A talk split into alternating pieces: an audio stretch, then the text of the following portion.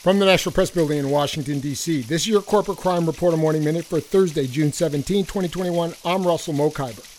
Avis Budget Group, which includes its wholly owned brands Avis Car Rental, Budget Car Rental, and Payless Car Rental, will pay $10 million to resolve allegations that it violated the False Claims Act by overcharging the United States in connection with rental vehicles. Federal officials allege that Avis Budget made false claims in connection with obtaining payments under an agreement with the United States managed by the Department of Defense. The Justice Department alleged that Avis Budget submitted false claims and received payment from the United States for unallowable supplemental charges to car rentals, including collision damage waiver, loss damage waiver insurance, supplemental liability coverage, personal accident insurance, and late turn in fees. For the Corporate Crime Reporter, I'm Russell Mokhiber.